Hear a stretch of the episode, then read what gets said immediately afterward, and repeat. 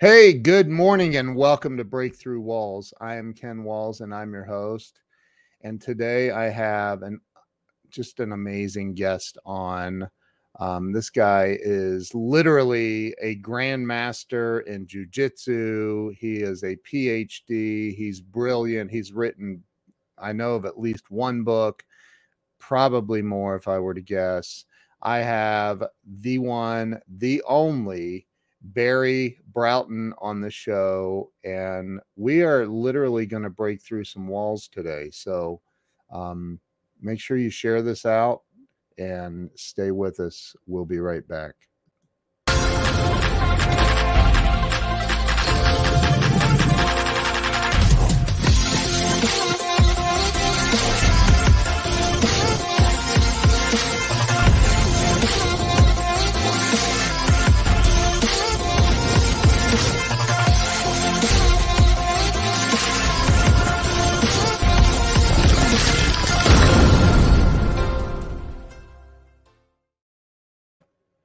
Let me bring Barry on. Here we go. Barry, welcome to the show.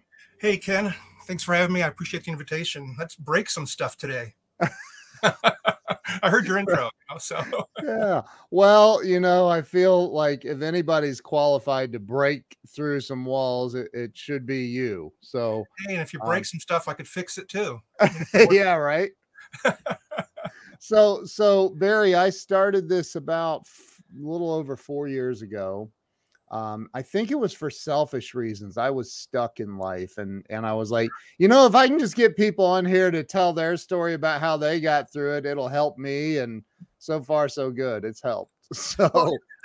I think that's what we all need to be doing, though. You know, yeah. kind of partnering and see what works for other people, and quit trying to reinvent the wheel half the time. And I think we'd all do a lot better off if we shared that. Amen. I agree. You know, we always want to hear about each other's successes, but hey, what was the you know trials that you end up breaking through that really helped you get to the other side. Because we all go through it. We yeah all... but a lot of people don't want to admit it. I know man. Oh we're gonna have fun today. Holy crap. We're on the same page. Yeah. So so um although you are more qualified to fight than i am so that's not necessarily true. Yeah. Well, thank you. So so so barry um I, I, I like to start with you telling everybody where you were born and raised. Start there. Oh boy, all the way back. Uh, born and raised in uh, Western New York, a real rural area, um, about an hour and a half south of Buffalo, almost to the Pennsylvania border. Um, so uh, I think the little hamlet town that we grew up in was maybe a thousand people. I don't know, something like that.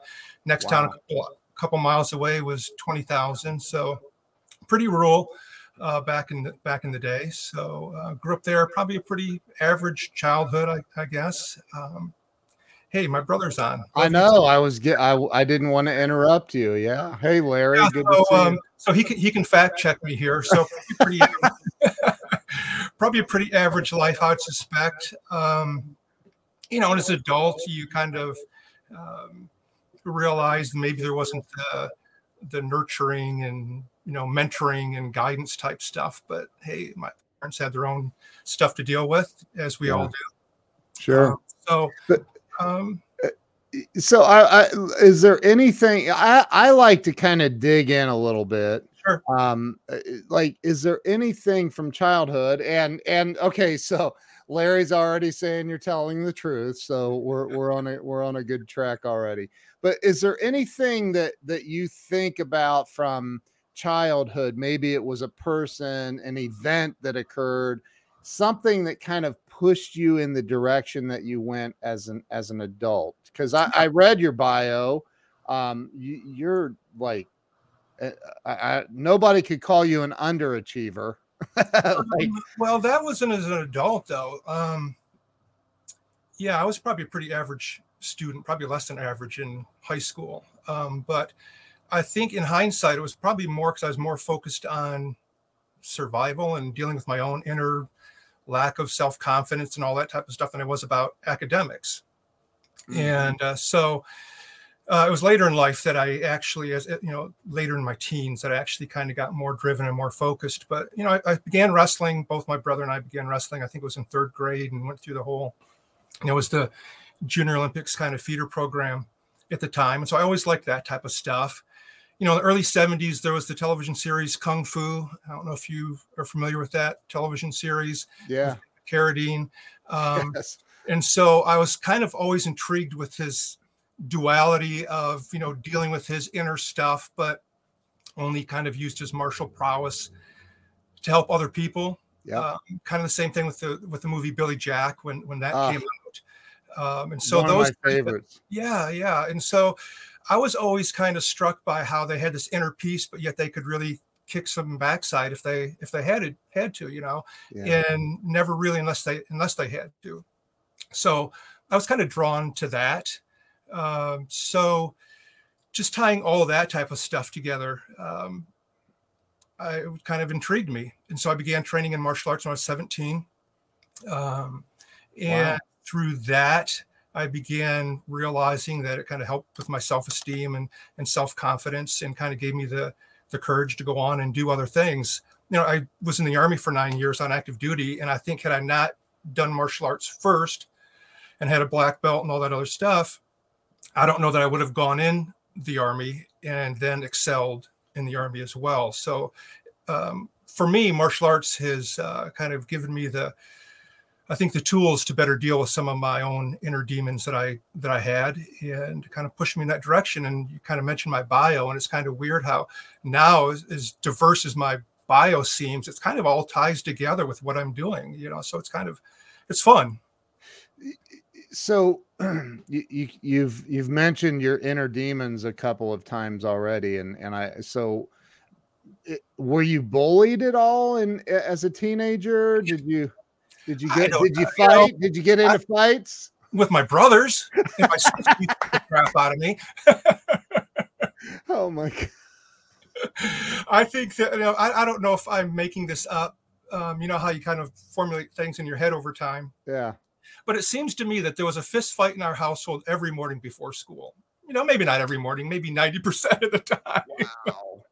Wow. Um, we used to fight a lot, and yeah. to, to such a degree that when we were probably, I don't know, nine or 10 years old, my dad got us boxing gloves for Christmas.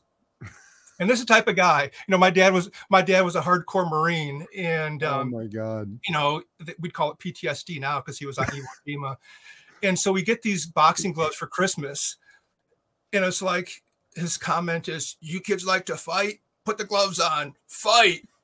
I don't want to fight. now that's what I remember. Larry, is that the oh, truth? oh my, yeah, he says that's the truth.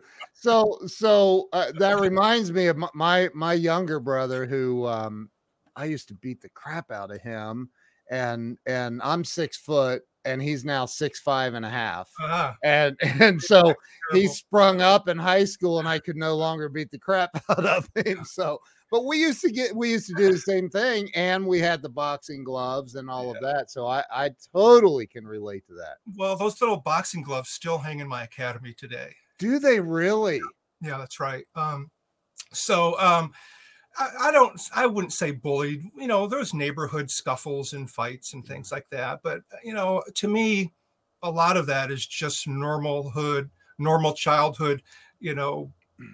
stuff that you go through that kind of helps us to build some character i think sometimes.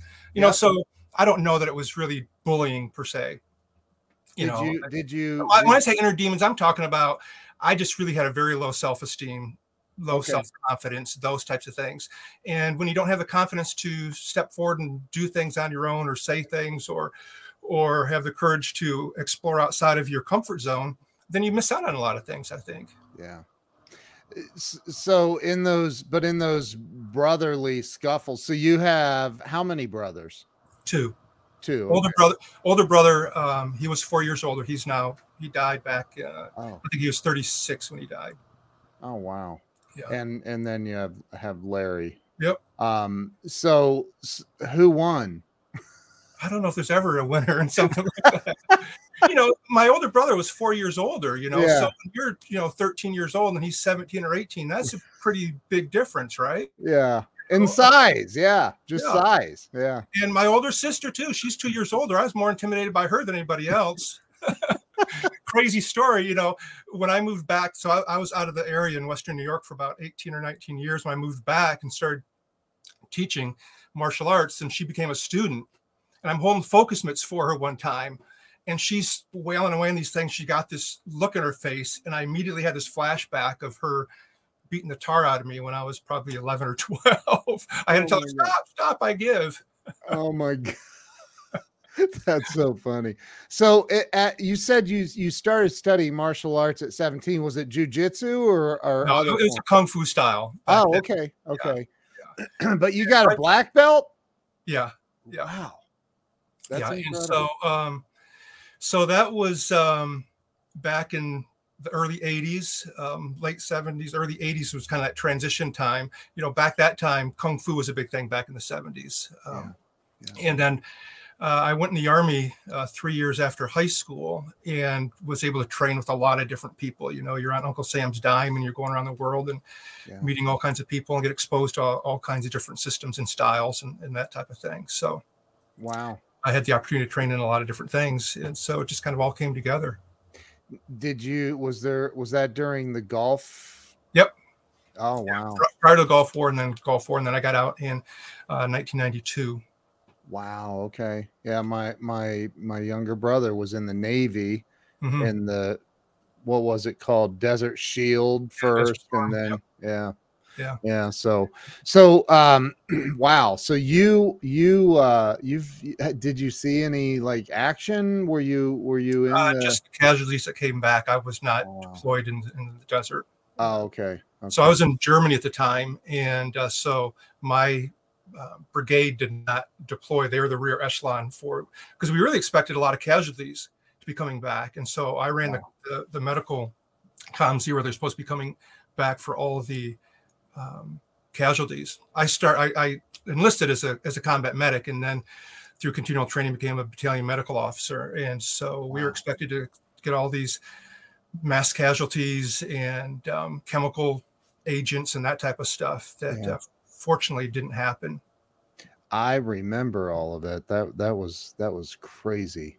Um, so so you uh, okay? So you were. I'm assuming then. Did you go to college at any point? In, yeah, I started. In... Yeah, I started when I was in the army. Okay. So you weren't deployed somewhere, then I was going to college, and okay, I was able to become a battalion medical officer. And uh, so it was all on Uncle Sam's dime. You know, I think I paid, you know, I got a PhD and I think I paid maybe $3,000 for my entire education.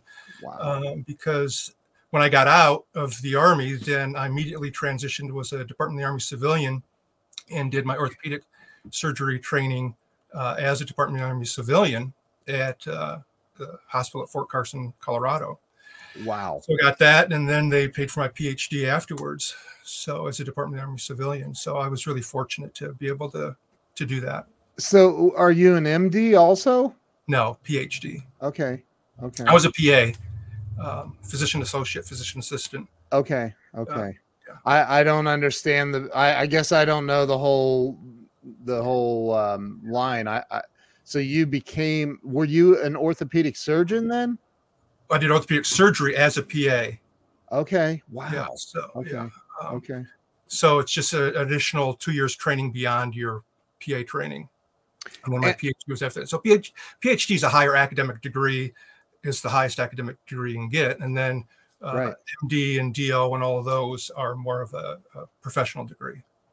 Uh, I had a uh, Dr. Um, John Jaquish was was on the show, and he's he's PhD also, and he said we tell MDs what they need to do. That's right. We're the ones who educate them. I know that's so funny.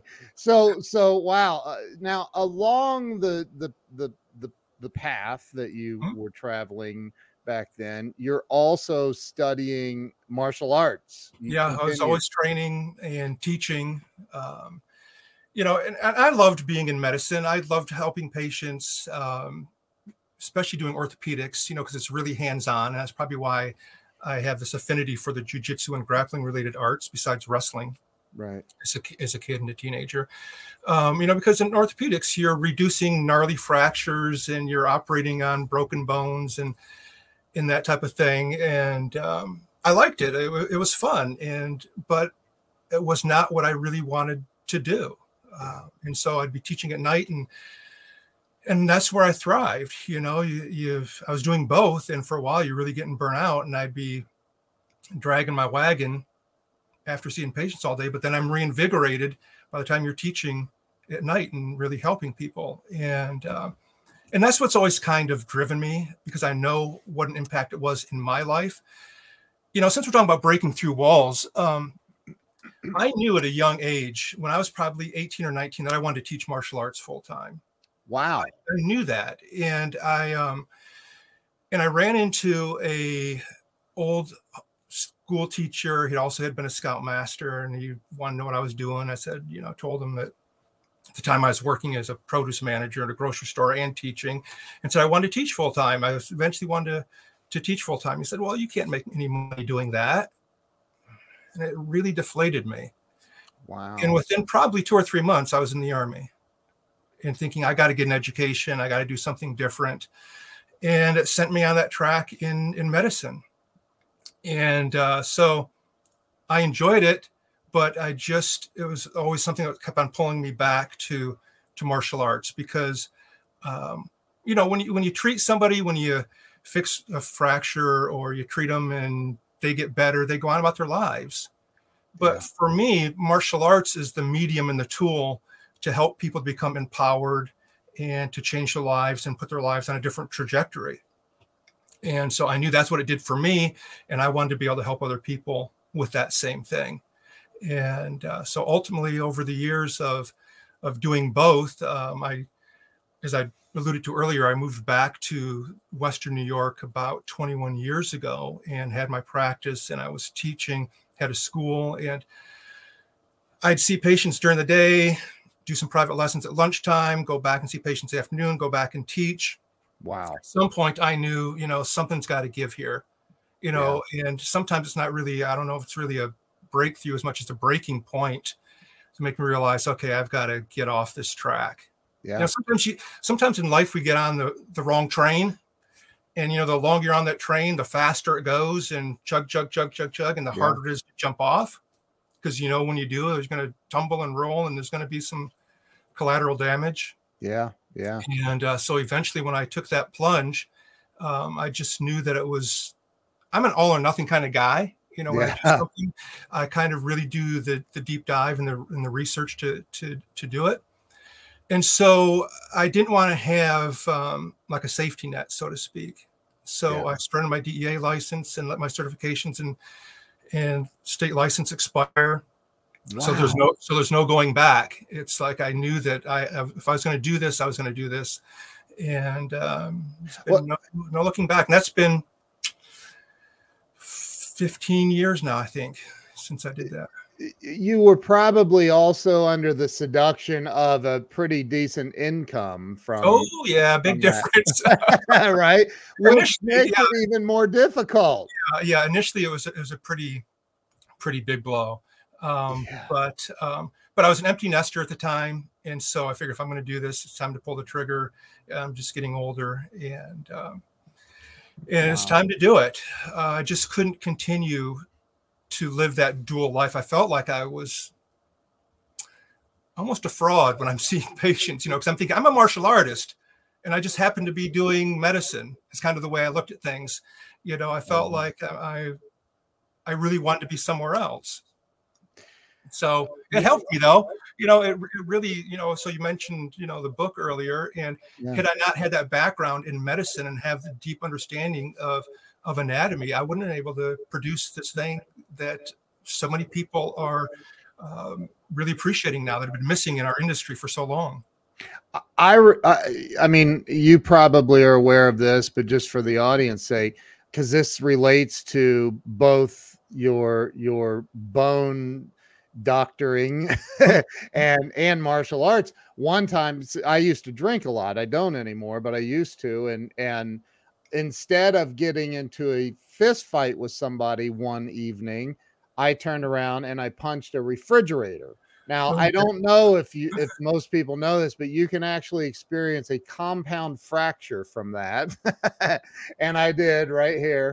Ah, nice. And and it, they call it what a boxer's fracture, I believe, or something. Uh, yeah, technically a boxer's fracture is more distal. Yours is more proximal. Yeah, it was it sucked. That's all I know. And, and yeah, a lot of people refer to that as a boxer's fracture, but technically it's uh it's the fifth distal metacarpal that's broken Oh. down. But if you punch something and you don't punch it correctly, or you have massive power like what you had crushing that refrigerator, something's got to give. the refrigerator won, just for the record. So, So something's got to Um, give, and it's going to be the small bone of your hand. it hurt.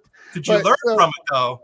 I did, I did. Slap so- it next time. And and I'll never forget the Chinese doctor that set that said it in the ER. He's like, I said, "Is this gonna hurt?" And he gave me morphine. I forget what, and he's like, uh, "You'll feel it, but you won't care."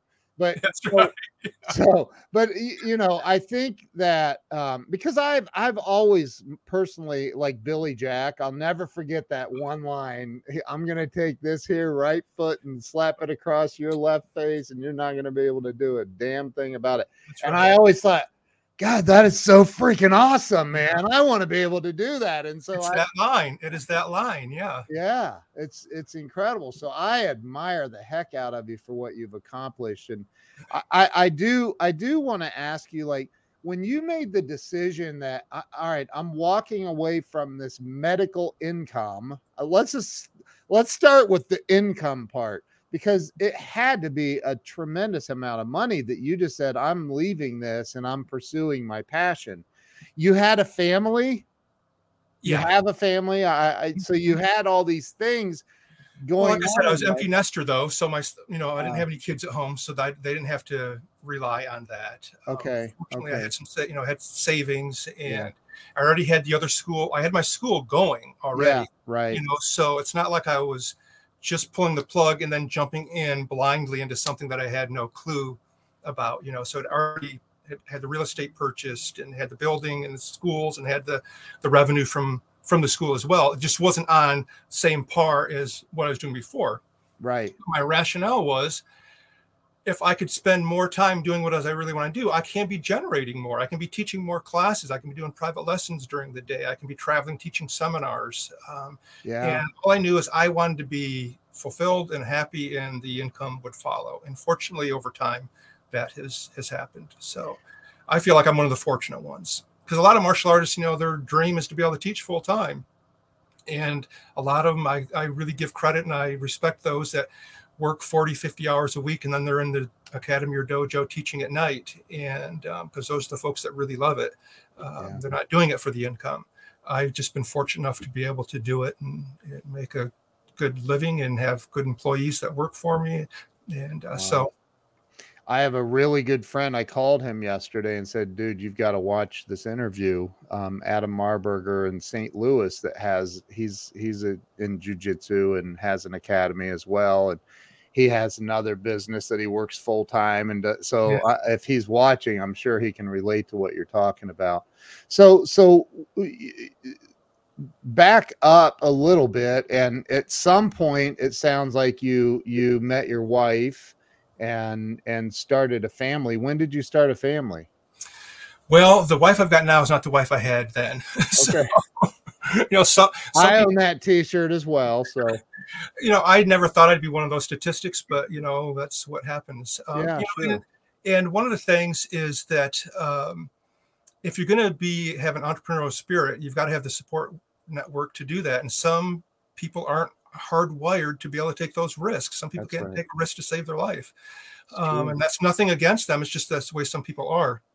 Um, so my first wife I had met before I'd gone in the army and all that type of stuff. And when I got married, I had a ready-made family already, and um, from her p- children from previous marriage. Um, Yeah. Then we had um, a couple tragedies, but uh, not to go there right now. But um, and then we had my our, our own son together, um, who was grown and living in California at this point. Um, then after 25 years of marriage, then that dissolved, and uh, it was just about the same time that I took the plunge. It was about a a year after I left my practice and was teaching full time. Oh, wow. My current wife, we met several years later, and uh, so we've been married now since 2013. Wow. And she's amazing, um, very supportive. Um, she's a martial artist as well, um, and so that really helps because she gets what what drives me. Um, and so, you know, you've got to have that support network. You got to have the, surround yourself with people that are going to be your cheerleader no matter what. You know. And Right, right. So important. I, I say that all the time. Like that's the most. I don't think there's anything more important. Having and my wife is on here right now. She's such a good woman and supportive, and and uh, you know she's always uh, uh, she's my biggest cheerleader. So you know, well, you're fortunate. You know, those of us that have that. You know, I didn't really realize that that. Um, you know, you hear about these dream relationships, and I thought I was all a bunch of bunk. I thought it could never happen, and here I am. You know, the later stages of my life, and it, and it happened. And so I'm very fortunate. You know, and and uh, so just to kind of expound upon the having a good support network.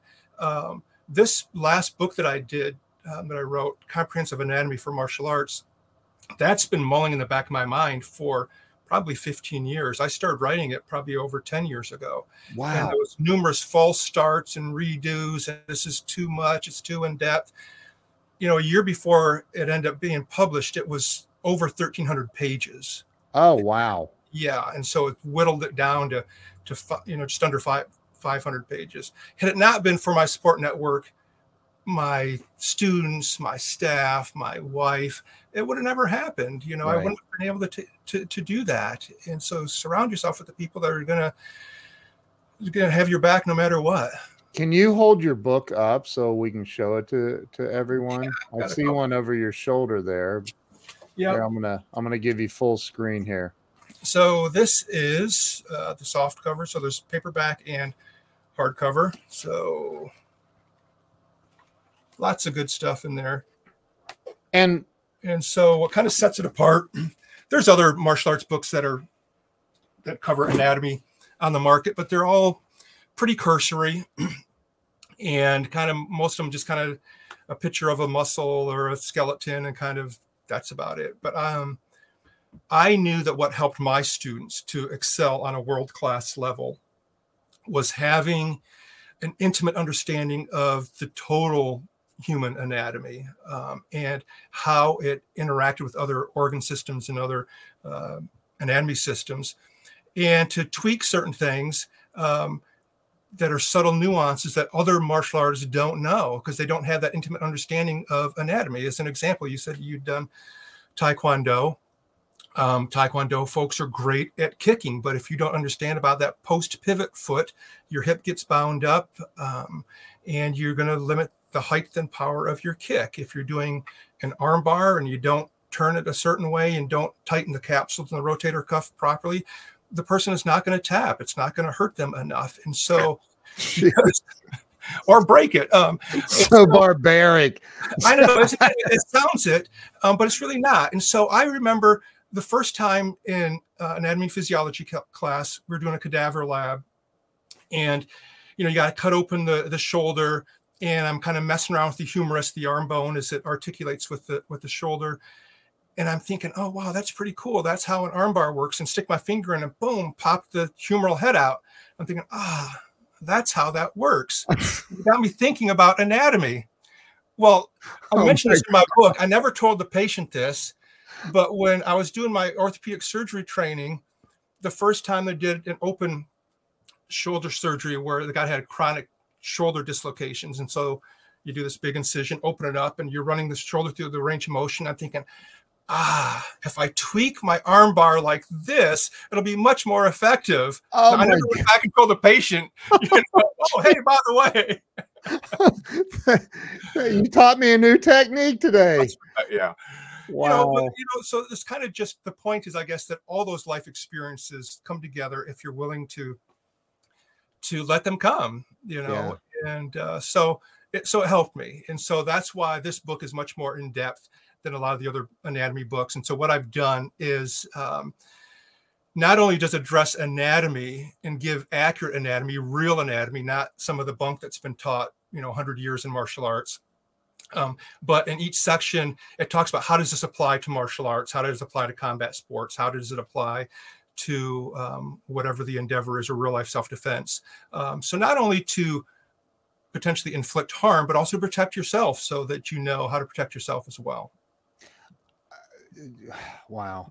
So, you know, I, I think that uh, I'm, I'm, well, I want to ask you like, and we're kind of fast forwarding a little bit, but with the the people that show up at do you call it a dojo or a, an academy we usually refer to academy yeah academy. because we kind of look at it as um it's a lifelong learning pursuit you know just we try to have a different emphasis yeah. on its an education curriculum yeah yeah um so so when people when people show up there uh, what are the reasons? What are the top reasons people come in? They want to learn self defense. I would imagine that's got to be at the somewhere near the top of the reasons. Yeah. Um, I think it depends on the era and what's going on. Usually, women, most women come because they want to gain some empowerment and learn self defense. Um, we're very fortunate that we have a very large female um, student base as well. So it's probably yeah.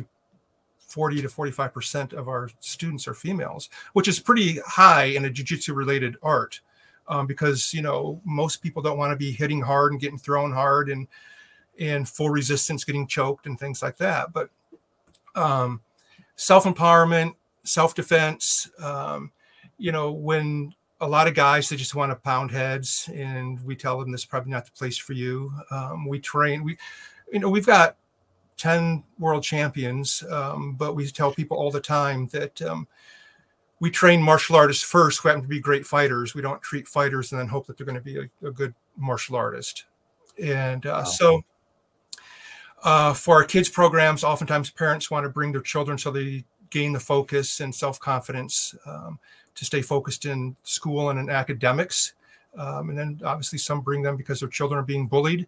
Oftentimes, what I'll tell folks is that um, if your students, your, your child's already being bullied, I hate to say it, but it's kind of too late. You know, you're gonna have to make some really dramatic changes because why was that child bullied? What's the target that has allowed that to happen? And it's really bizarre because we get folks that come in, even adults who don't even know how to introduce themselves. They don't know how to make eye contact. They don't, you know, and so we tell people if you're a wallflower and people don't know your name, it's much more easy to get assaulted and bullied, you know, without if somebody doesn't know that there's a commonality there. My so Larry Larry made a great comment saying one of the things I love about Barry's approach to mentoring his students is that he places lots of emphasis on creating great humans with loads of character as well as martial arts techniques. That's yeah. that's well, absolutely that's, amazing that's why I said before, um, you know, we just use martial arts as the the medium and the tool to teach all these other great attributes. Yeah. So we're very fortunate, you know, and that you know, and, and my goal is to to um, help to train lifelong learners, whether it's they continue to train in martial arts or somewhere else, you know, because I think too frequently um, people become stagnant in their lives, then they're miserable because they're wondering why they're not growing, you know, and yeah. and we say all the time, you know, evolve or become irrelevant um, and yep. if you don't, then life's going to be kind of miserable. And if I'm the same person 10 years from now that I am today, then I'm not doing what I'm supposed to be doing. God, that's so true. So true. So, so, so you, um, you started, you, you left the medical, excuse me, you left the medical field 15 years ago. Um, or your medical practice. Did you have a practice? Is that yeah. Okay. Yes. Um, and and and you started this full time. Mm-hmm. And what so what is it just showing up to your your academy every day and teaching or is there more are you traveling do you go around and speak do you you know teach i i, I think that, all above do um, you really yeah yeah um i was i'm fortunate now that um, I actually sold two of my local schools um, a year ago. Um, and so, you know, martial arts and martial arts schools, um, it's kind of a different type of uh, business. I, I, knew that I needed to um, have an exit strategy. And a lot of my peers and colleagues, um, you know, they have their name all over everything, and it's kind of hard to sell something when your name's all over it and it's not branded for global growth. And that's one thing that changed my trajectory as well. Is around the same time that I went full time, I also changed the name of the school and the branding and all this other stuff, and and that set us in a different stratosphere altogether with the marketing that we had done. Yeah. Um, but um, you've got to have mentor somebody that's going to be able to be able to um, produce and provide the same product and the quality and the standard that you're already producing that's given you the reputation. Yep. And so through martial arts, because you have such a long relationship with people, um, the the guy that uh, sold the schools to, he'd been with me for 11 years. And so you can mentor them along the way and uh, provide opportunities for people that they would have never had otherwise. Um, but during that time, I was just really working my butt off when I left that, when made that transition. Heck, I was flying out and spending a weekend with Larry every month in California to teach some seminars and private wow. lessons. And then I'd be traveling up and down the East Coast teaching seminars on, on the weekend. And I'd also got a contract with a local college and was teaching um, self-defense classes and martial arts classes as a physical education course where the, the college students came to the academy. And uh, it was a really sweet deal for martial artists out there. Um, what they did is they paid me rent at my own school for me to teach at my school for their students to come and then paid me a salary um, on top of that. Wow. And so um, that really gave me a, a, good cushion. And so I was teaching about 21 to 23 classes a week. I'd fly out on a Friday evening or Saturday morning, teach somewhere Saturday night, Sunday, come back Monday and do it all over again. My and so, um, wow it was just fighting the fight. You know, I knew what I wanted to do. I had a vision for what I wanted to do. I think that's a lot of times people lack that. They don't know what the end game is. They really don't know what the, the end goal is. They're just kind of duking it out day to day, but don't know what the fight's all for. And so yeah. I knew what my end, what I wanted to see in the end, and I just kept on pushing forward. And if I didn't do it, nobody's gonna do it for me. You know, yeah. we don't come from means. I don't have any you know inheritance or anything and my parents didn't have money to give us for anything you know so right, um, right. it was uh you know make your own way so so you uh, uh you know I, I get along the way what were what were some of the things that um because we kind of talked about this before we went live um but you know what were some of the the things that that were I, I don't know setbacks. It felt like you know where you get stuck and you have to metaphorically break through walls and and and what were some of the things that held you back at, or or maybe even made made you go this is it. We're not getting through this. This is the end um i th- probably some of the biggest things that jumps at me is when i was in medicine you know and it's hard to leave something that you're good at yeah. and uh, so um, i I you know, not to toot my horn or something, but I was good at what I did. And right, right. So, um, so that makes it difficult sometimes when you're good at doing it. And so, and you've got a lot of people saying you've got to continue doing this. Um, and of course, most people are going to say um, you're crazy for leaving something where you're making twice the money or three times the money that you you would doing doing something else. And because they're driven by that. But as you know, um, you can be poor and you can be have lots of money and be wealthy, but that doesn't necessarily mean that's what you're supposed to be doing. That's not what nurtures you and, and makes you thrive. Right. So for me, um, I think part of the the obstacles was not having the support network that I needed to to really do what my desire was. And I, like I said, I got on that wrong train, and it just kept on going full bore forward.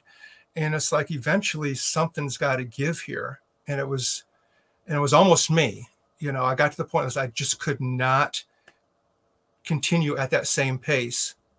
And I tried all kinds of mental gymnastics and did counseling to make sure what what am I doing here? And you know, they had this trick in medicine when you hang your white coat up on the back of the door at the end of the day, you leave all your baggage there.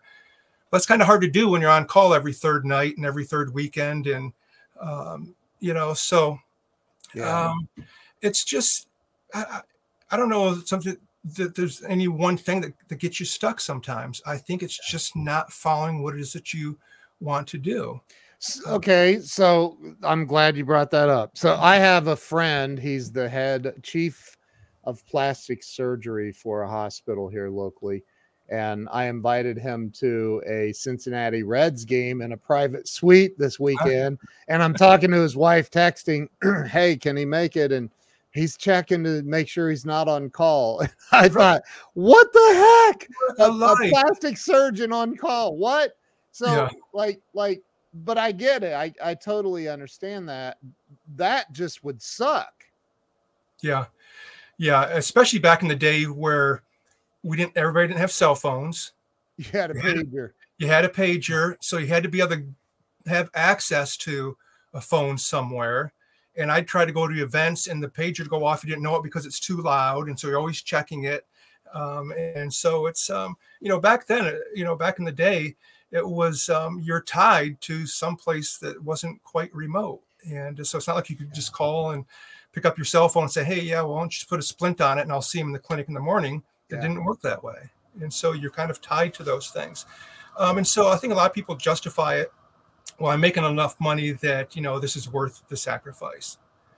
But, you know, medicine today is not the same as it was years ago. Right. And if you're not called to help people, there's a lot of other professions where you can make a whole lot more money with a lot less of the brain damage that goes along with it.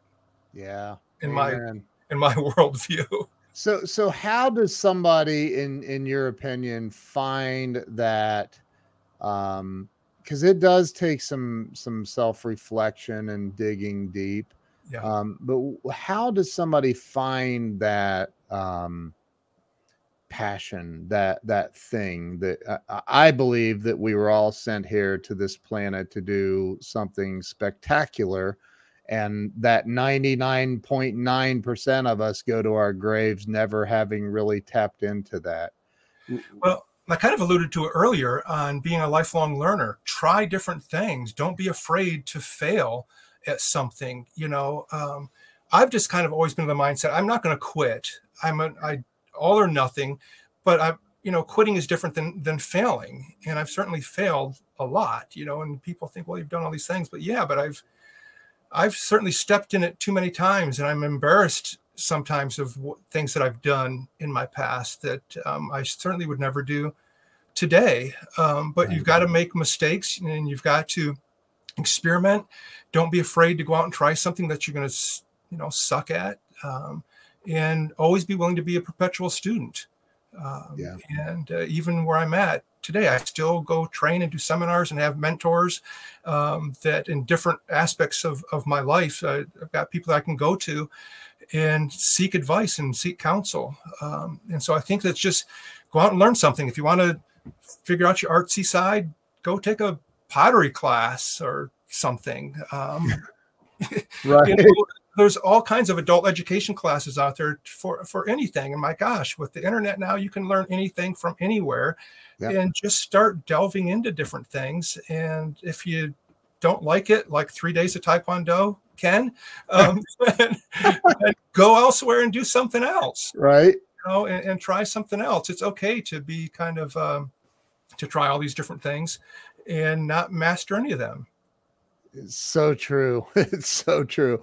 It, so so I've been told that obtaining uh, okay, so let's just be honest. In Taekwondo, you can you can literally get a black belt in like six days. Um, I'm kidding. It's but it's fast. Like you can fast. get one pretty fast. Yeah. Um, in jujitsu, I've been told it takes a long, long time. Yeah, for us, it's generally eight to ten years to get a black belt. If you're really cranking it out, six years. Um, wow. Especially if you start as a kid, kids takes even longer for us in our system. Wow. And you're a grandmaster. Yeah, and we yeah, and we don't know we don't award um, black belts to kids. You know, so we got two different curriculums that the kids go through, and then once they they can get a junior black belt, 14, 15 um, but it's not a full black belt. They know it. Everybody knows it, and so it's not until 16 that they can actually be moving towards an adult black belt. Wow. So, um, but that you know, this if somebody's getting something out of one of these schools that they can get a black belt in two or three years and they're actually getting something out of it of value, yeah, good for them. Go for it. But my point is, don't tell somebody that you're going to learn real self-defense to be able to protect yourself in your, you know, six-month black belt program. It's just not going to yeah. it's not going to work because it's a mindset that you've got to have. You know i Yeah. tell folks all the time that you know a warrior is not defined by his skill set. You know a warrior is defined by his mindset his willingness to engage with the enemy in the face of imminent danger. You know when you know you're outgunned you're outsized um, are you still willing to engage and you can't get that in two years of training sorry i just don't think that that's real i've treated the gunshot wounds. I've treated the knife wounds. I've treated the injuries from this stuff. I know that it's devastating. And you've Mm. got to win that psychological battle first before you win the physical battle. And you're not going to get that in a crash course. yeah You've I- got to have gotten bloodied once in a while. You've got to have sucked, you know, and have somebody grind you into the mat day after day. Yeah And eventually I- realize, oh, I'm not drowning anymore. I'm doing okay. Right. Uh, I've I've seen my buddy Adam. He he he filmed a um he filmed a, a it's funny. He's hilarious, but he he filmed a a testimonial video for me from his phone, and he had a he had a black eye, and he said, and you can see from he says like Ken beat the crap out of me until I finally finally said okay, I'll do it. You know, it's just funny. But but so so all right. I, I want to talk about like what and again this is based on your opinion and and I think that that fear is way overused personally um I think that it's the number one answer to the question I'm getting ready to ask you so now I've set you up you can't use that um but what stops people man? What from from financial success and real freedom and and and happiness in life in your opinion what is holding people back? What's stopping them? Fear. Damn um, you, you weren't you know, supposed to say that that, that's um that's an easy one you know as far you know to throw fear out there because it's just so obvious but i think that um it's never just one thing really you know i think it's got it's, it's usually multiple things we've already touched on some of them you know not having a vision um, not having a support network that type of stuff for me and for what i know a lot of peers that i've worked with and people that i've counseled over the years i think sometimes it's just the oh lack of stick to itiveness if Mm. that's even a word the Yep. Perseverance the willingness to get bloodied and be in the trench and to fight it out day after day. Um, and uh, so i think that perseverance comes from self-discipline and realizing that um, failure is different than than quitting. Um, you know so just sticking it out and sticking to the stuff and, and battling it out. I think we just really live in a culture and a society now where everybody wants something so quickly, you know, like the black belt, you know. Whenever somebody calls us and says, Hey, how long does it take me to get a black belt? Well, we just know that student's never going to stick around. Um, and so they're not willing, Wow. to, oftentimes people aren't willing to stick it out. And so they quit. And once you quit once, it's easy to quit the next time. That's easy Yep. to quit the next time. And and after a while, I think quitting becomes a habit for people. I tell my folks all the time, you know, quitting lasts forever. Pain's temporary. Pain is always temporary. I don't care. It might be when you die, pain goes away, but it's temporary. But once you've quit, that's your legacy. That's stamped in history. You know, and you create a pattern of suffering and i love the buddhist saying that pain in life is inevitable but suffering is a choice yeah, and right. and and and you do you create that that that uh, almost like a pattern in life like Yeah. and it's going to lead to suffering like right Yeah. and when you realize that, you know, okay, so I'm working whatever it is, 18 hours a day or 20 hours a day, and it's for myself. That perseverance, that pain fades after a while, you know, and that balm of success kind of helps to alleviate that. Um, but uh, so I think probably it's the perseverance for a lot of people, if it's if it's if it's a big thing, um, besides the all the other things that we talked about, the intangibles as far as not having a vision and that. But Yeah. fear's always worked in there somewhere. I mean, why do they not have the perseverance or the self-discipline but it's got to be modeled and i think it's got to be learned and going back to that being a perpetual student you learn after a while that okay this is going to be hard i'm going to have a longer learning curve on this maybe than, than others but surround myself with people that can shorten that learning curve for me and let go of the ego you know one thing that i learned um, especially in the martial arts realm is if you're going to really succeed and you're going to have something that's really reproducible and have for a, a long time sometimes you got to make yourself vulnerable and test it and make sure that it's really accurate and, and relevant for today. Yes, I, I concur. When when somebody call you said when when somebody calls and says how long will it take to get a black belt? That's funny. Um, because that is the society we live in, man. Right. It's microwave, forget the oven, let's go right. right to the microwave. That's right. Um, but you know, when when somebody calls you and and and look if if i were going to start at 54 years old um, resume my my martial arts pursuit i would probably in the back of my head i would be like okay ultimately i would like my goal to be you know i want to be a black belt mm-hmm. or i'd like to be a grandmaster someday or whatever right? But so in my head i'm gonna uh, that's gonna be a target for me sure. right? Yeah. Um what what question should they be asking? If, if you're saying that you know you you know they're not going to stick around if that's their only thing what should they be focused on when they call you what do you teach what are you going to be able to provide for me you know it's a commodity yeah uh, that you're actually giving somebody um, and uh, so what we do is we kind of flip it and ask well what's your goals what is it you want to get out of this mm. uh, because everybody trains for different reasons. And sure. uh, there's always going to be a sacrifice at some point, whether it's time or money or family or whatever it is, because this isn't, it, it doesn't come cheap. Yeah. Uh, and so, um, you know, for us, what, what we often ask people is, well, what's your objective? What's your goal? And we try to tell them, even though black belt is, is a goal for a lot of people, all a black belt does and all any rank does is just show where you're at in, in the curriculum and black belt just shows that you understand the basics and now you're now you're ready to really begin to learn and put things together yeah. And so that's why we have a totally separate black belt class. And because black belts that have been training for years, they're always going, wow, the light bulb just went off on why am I doing this this way?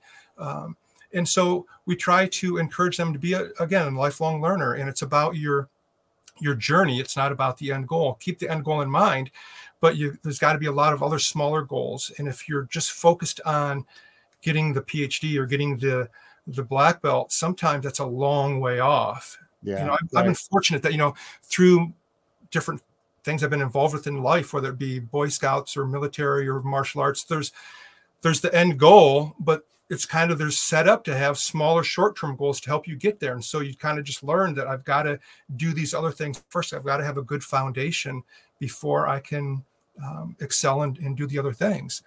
So they should wow. be asking questions that align with what their objective is. If their objective is self defense because I've had domestic violence in my life, then probably that six week course that you were referring to, crash course, is not going to be it. You better be training somewhere that's going to give you some down and dirty techniques to survive the next beating from your spouse or whatever it might be. So you need to be hmm. asking the questions that are relevant for what your long term goal and your objectives are. We got some people that call that that just want to train for their next MMA bout or whatever whatever it is. And so we try to focus on okay, what's the objective here, and how can we meet that or not meet that, and not be afraid to send people elsewhere because I don't want to contaminate the pot. You know, because sometimes you just get knuckleheads that we tell people we we give everybody two week trial by the way, and they think that it's for them, but we know that it's for us. We're, wow. trying, we're trying them on, and sometimes oh. say, you know what, this is not going to be a good fit. I love that, man. Yeah, I so, love that. So, yeah. um, so you're not. So Larry says you're not the cheapest. That's good. Oh. I like that. No, um, it's one of those reverse things, and I try to tell other martial arts school owners the same thing. Is when they open a school, they kind of call around, find out what's the what's everybody charging. They lay low ball I did the opposite. What's everybody charging? Okay, I know that what we're producing is going to be a higher standard, and so we're X percent higher than than everybody else. There needs to be a, a value to what is its perceived value is, is a big thing. Yep. I totally, I, I, something else that I talk about. I, who, who wants to be in a race to the bottom? Not me. Right. Yeah. and if you just realize that if you lowball yourself, you're going to have to work twice as hard. You know, you're going to have to have more students in the door. And, you know, I don't care what martial arts school you're in, you have a very high attrition rate. Ours is extremely low compared to the industry, but yeah. most schools have a very high um, attrition rate. And so, why would you want to be having to keep on hustling all the time to get, you know, $79 in the door? You know, no you know uh, and who wants to chase $79 and right like, dude do i have to come and put you in a headlock to get my $79 right, yeah. I'll send one of the kids from the kids class. right, right. So, so let me ask you a question. Have you ever had, um, and I, I wanted, uh, we're we're running out of time, but I, I want to talk about because I know you were involved in the Olympics and and but have you ever before we get to that, have you ever had a real life situation where you were out in public and had to use your skills? Yeah, it's kind of embarrassing, um, but I wouldn't even say it was a real life situation. It was, it was I, I'd only been training for maybe five or six months, and there's just a knucklehead around town that was just pounding on our door. And you know, when we had an apartment, I can't remember if Larry was there or not. He'd know the guy's name if I mentioned it. Um, and it was just a scuffle, it was a fight. But after a while, you know, you realize as a martial artist, the more experience you get, the more you realize I have nothing to prove here. You right. know, I prove it every single day on the mat. And sometimes people just make bad decisions and you realize, you know, the guy had a bad day, you know, boss yelled at him at work, somebody kicked his dog, you know, wife's upset, you know, and and sometimes people just make bad decisions. And now it's just people are too willing to pull a gun or a knife and it's just not worth it sometimes and yeah. so in a situation you know i i've avoided a lot of situations that could have turned out really bad or i've been able to talk somebody down where it could have been really bad but i think it's de-escalation is a big factor and a big key um, in self-defense and if you think the first line for self-defense is this then you're missing the boat. It better be you able to communicate and de-escalate the situation because it can go south really, really quickly. Wow. That that's um the way of the peaceful warrior. I don't know if you that's have I, yes, absolutely. One of Sit my right yeah, it's one of my favorite books. It's a great movie too with Nick yeah. Nolte and that's right. So so so you um as you can tell, I'm I'm a huge fan of martial arts. So so so you okay, so you you were involved in the Olympics. How did that even happen? Actually, it was a world it's world championships. It oh, okay, okay. Um, but jujitsu is not in the Olympics yet, and so that's why it's, wow. it's, it's um, there's lobbying to to get that make that happen. Um, so how'd that happen? Well, um, years ago, uh, my students were competing in full contact kickboxing fights, okay. bouts, yeah. um, and grappling um, uh, tournaments and things like that, uh, some MMA fights.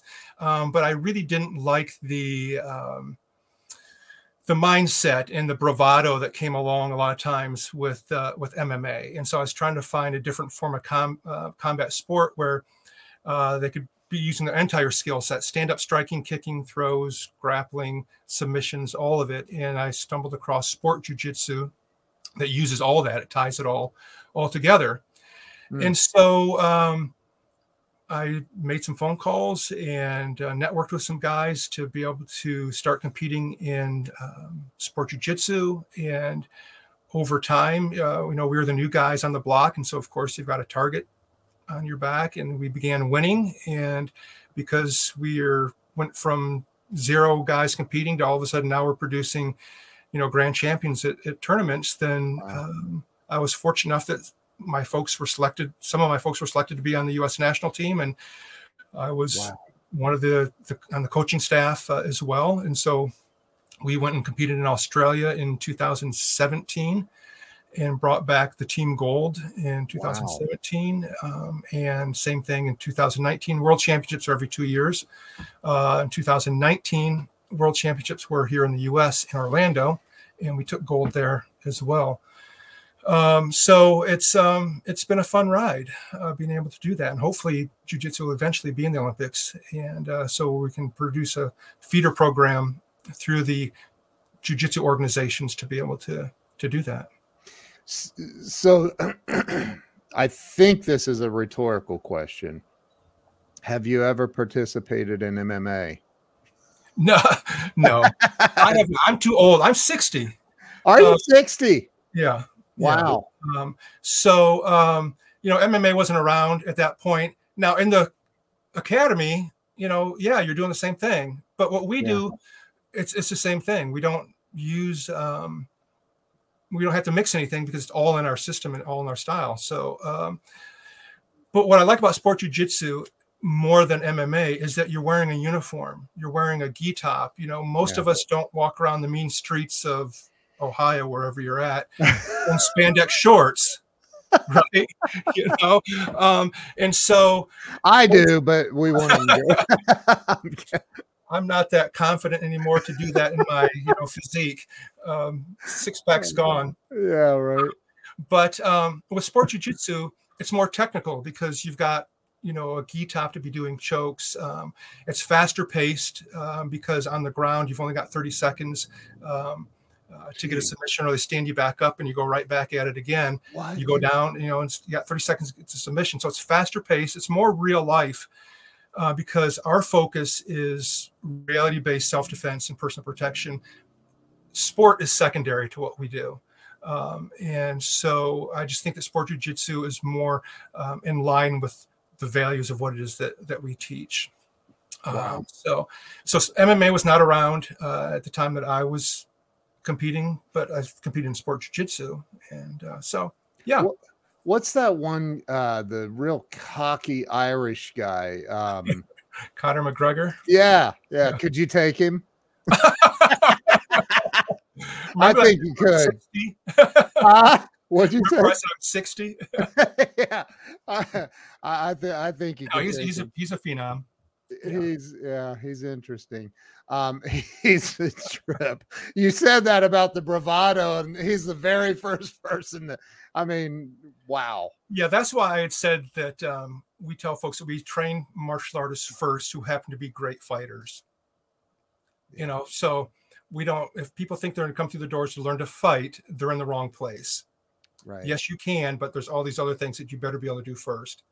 Because you know, in in the jujitsu related arts where you're um, actually making contact, yeah, you can be humbled really, really quickly. You know, as in life, you know, the thing with yeah. jujitsu and grappling related arts, you turn your back, you make a mistake, someone's going to choke you out. In life, you turn your back on the problems, it's going to cut you off the knees or choke you out. And um, so you lose your false sense of um, I don't know, just your false sense of confidence really quickly if um, if somebody hasn't punched you in the face before. so uh, it's Mike that famous Mike Tyson quote: mm-hmm. "Everybody has a plan until they get punched in the face." Right. you know, and then it's yeah, like, it's, and it's so true. Wow, yeah, that is an awakening. I, it really is. And, well, and again, we get people that call and say, "Well, I want to fight in the UFC." Okay, have you ever wrestled? No. You ever boxed? No. You've been punched in the face? No. You ever been in a fight? No. Well, maybe you ought to come to a couple classes first. Yeah. actually learn something before you start training for competition. Just a thought. that is so. Notice my nose isn't really perfectly straight. Well, you know, been there, done that. right, right. That's so funny, man. So, so okay, how does first I, I, I like I love your energy. I, I, I love everything about you, man. I, well, I, I, um, I'm so grateful that Jeffrey Wolf made the introduction, and yeah, you, and and yeah, Jeff's he's such a good dude. Um, and uh, I'm so grateful for that. How does everybody follow you? I do have your website queued up here. That's um, probably the easiest way. AKTcombatives.com. Yeah. yeah. And then there's social links and that type of stuff. What does AKT stand for? Well, it used to be an intentional pun, um, or actually, it actually stood for American Karate Tactics, um, but it also is an intentional pun for act, do something, action before reaction. Um, you know, if you're waiting to react to something, you're already behind the power curve. Uh, so It was kind of an intentional pun uh, at first, but everybody just knows it as AKT combatives jiu-jitsu at this point. You know, I I often tell this story that that my wife and I, when we first met, we decided to open an office. And I, I was doing website development and she was in marketing and we thought well this is perfect. And and what we found out quickly was everybody else was getting paid except for us. And and and this um, this this big old dude that worked for me walks in my office i'm on the phone he's like there's a guy looking in the windows of your suv in the parking lot and i'm like go kick his ass or something. What, what like I'm I'm on the phone, like tell him to get out of here. And and he's like, he's got it blocked with his tow truck. And I'm like, tow uh, yeah, you don't want to fight that. I'm like, oh no. And and so I remember in that moment feeling like, what's the point of being here? Why like this is insane. Um, and and watching my car get repossessed in front of a bunch of employees sucked really bad. Yeah. If somebody called you today and said, "Man, I've done everything. I've tried everything. I can't get my business to, uh, uh, you know, what uh, things. I'm at the end of my rope." What would you say to them to get them to hang on? Because you and I know it changes if you just stay in the fight, right? It, it can change for you. But what do you say to somebody that feels like they've given it everything? look at all the lives that you're going to continue to impact. Um, hey, where you at? So we can meet face to face. You know, mm. so sometimes it's just a matter of putting your arm around somebody and feeling that human connection and knowing that somebody understands and has been there. You know, um, you know, hey, we're talking almost face to face right now, but it's not the same thing as if I put my hand on your shoulder and feel that um, that human connection. Um, but uh, I think it's just encouraging them. And we, even though somebody's failing um, and their car's getting towed away, doesn't mean that you haven't had other successes. This is just one, you know, just snapshot in time. You yeah. know, our life is a big long movie, and that one snapshot does not define who you are. And don't let that define you. Learn from it, but don't let it define you.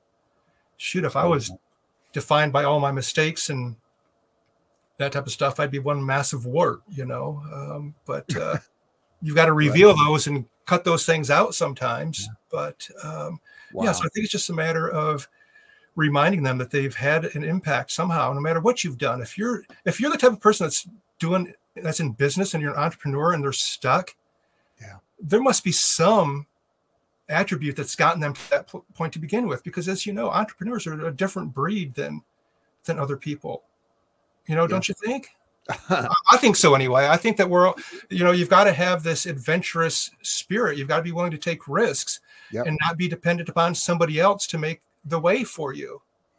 You know, I, I think if that happened to me and somebody said, "Well, now you're gonna have to go back and see, start seeing patients," oh shit, I better start go te- teaching some more classes. Right. I better start getting off my butt and quit whining about it and go do something about it.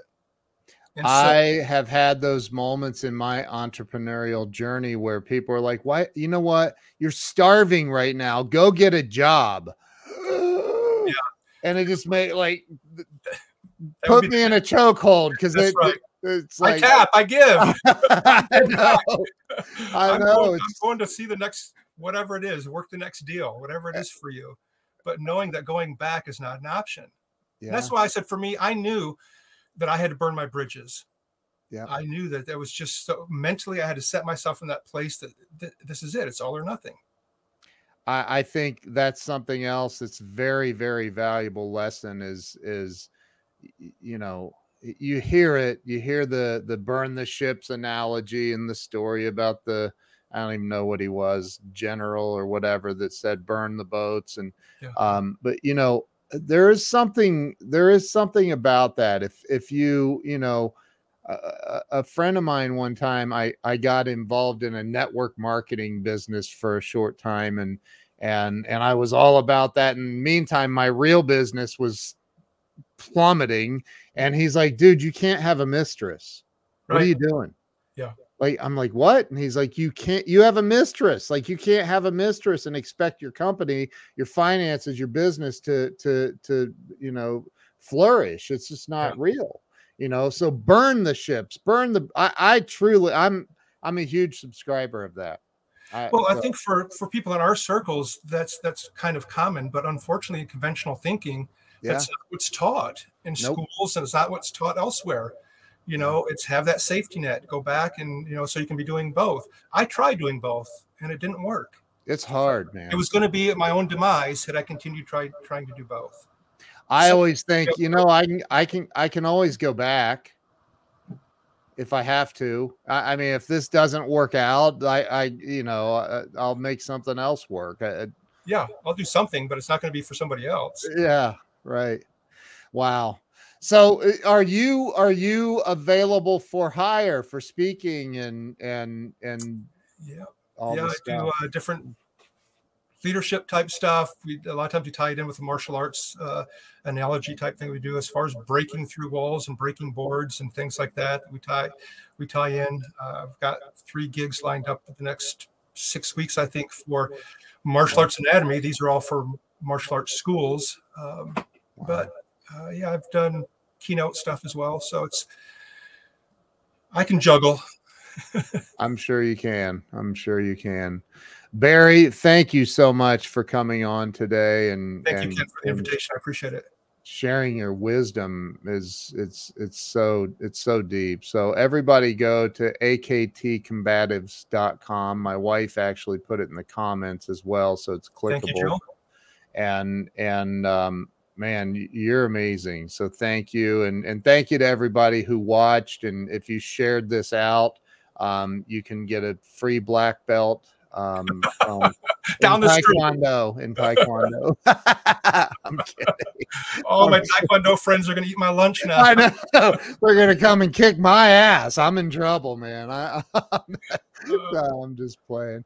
Anyway, so no, thank you so much. I appreciate you. You guys have an awesome day. I'm going to end the live stream, but Barry, if you would stay with me, and we will see you all later. Thanks so much. See you, folks.